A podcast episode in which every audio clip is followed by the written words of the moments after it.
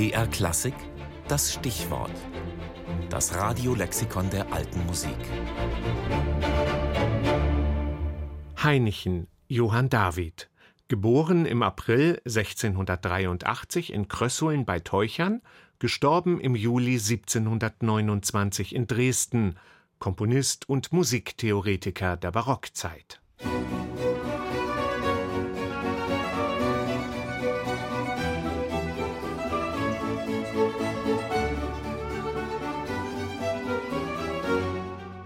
Zu Lebzeiten war der königlich polnische und kurfürstlich sächsische Kapellmeister Johann David Heinichen ein berühmter Mann.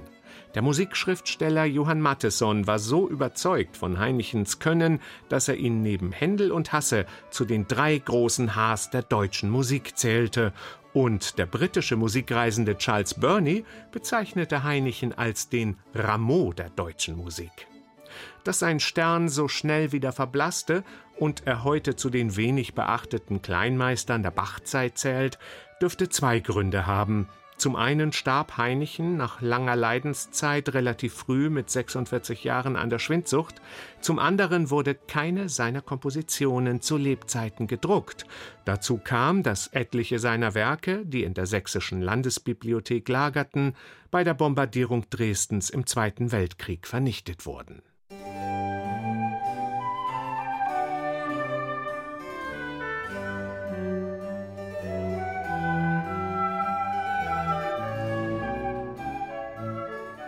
Der Nachwelt am bekanntesten war Johann David Heinichen lange Zeit als Musiktheoretiker. In seinem Traktat über das Generalbassspielen von 1711 beschrieb er als einer der ersten den Quintenzirkel mit den parallelen Dur- und Molltonarten. Und sein umfangreiches Buch Der Generalbass in der Komposition von 1728 gehört zu den wichtigsten musiktheoretischen Schriften des 18. Jahrhunderts.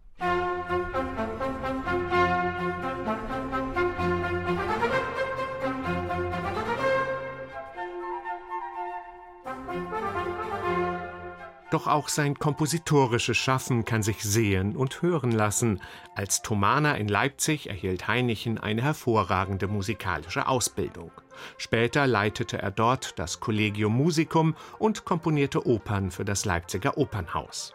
Sieben Jahre verbrachte Heinichen in Italien und war neben Händel einer der ersten deutschen Komponisten, der dort mit italienischen Opern und Kantaten Erfolge feiern konnte. In Venedig wurde auch der sächsische Kronprinz auf Heinichen aufmerksam und engagierte ihn im Namen seines Vaters, August des Starken, als Kapellmeister nach Dresden. Dort war er aber nicht für die Opern zuständig, sondern für die katholische Kirchenmusik, obwohl er Protestant war. Für die prachtvollen Hofgottesdienste schuf er zahlreiche Messen, Hymnen, Psalmen und Oratorien.